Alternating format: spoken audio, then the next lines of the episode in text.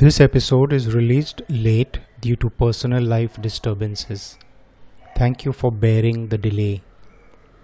At the outset, let me say that this episode is not for babes in Christ.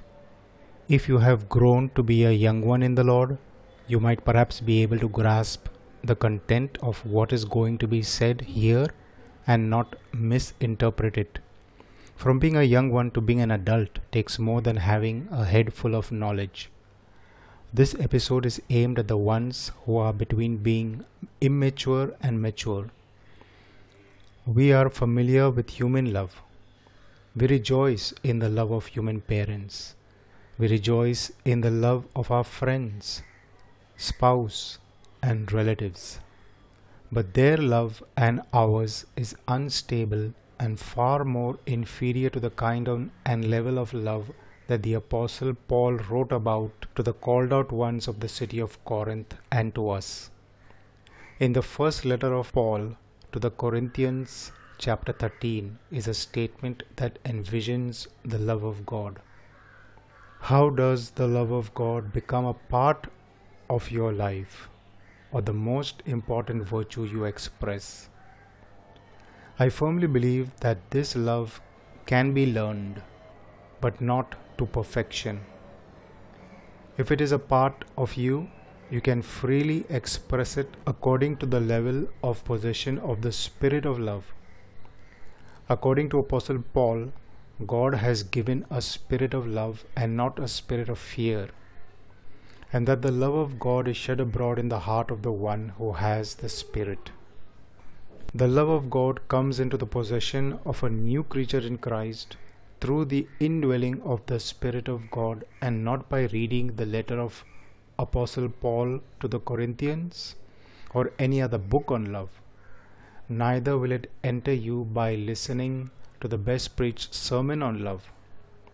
Love is a fruit that is grown on the branch that is connected and remains connected to the main stem. The Apostle Paul also wrote that one can be bereft of it, yet be a skilled orator or exercise spiritual gifts. If there is no love, it is plain that there is no relationship or fellowship with the source, who is Jesus, the true vine.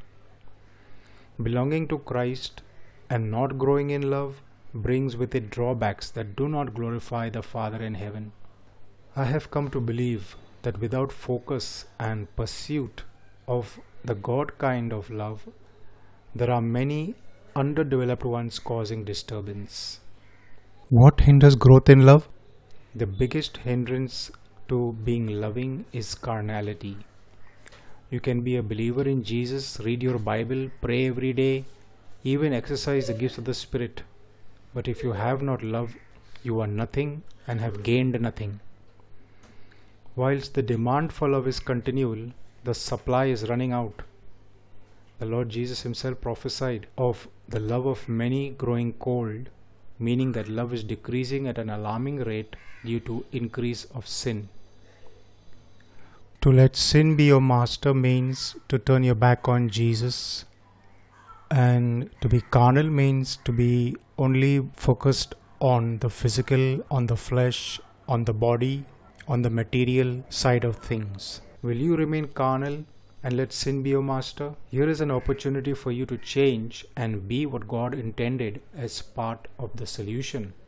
As the Apostle wrote, let love be your aim, or the end of the commandment is love.